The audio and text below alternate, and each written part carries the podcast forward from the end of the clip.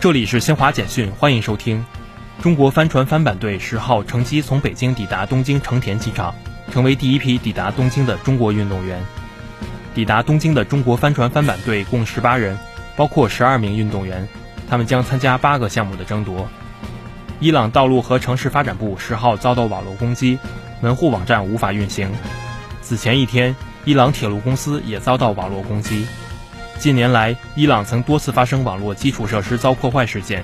伊朗政府指责美国和以色列组织并支持此类破坏活动。二十国集团财政部长和中央银行行长十号在意大利北部城市威尼斯结束为期两天的会议，各国代表讨论了全球经济和健康、促进经济复苏、向绿色可持续经济和社会过渡等问题，同意继续推进全球税制改革，以便为跨国企业设定全球最低税率。以上由新华社记者为您报道。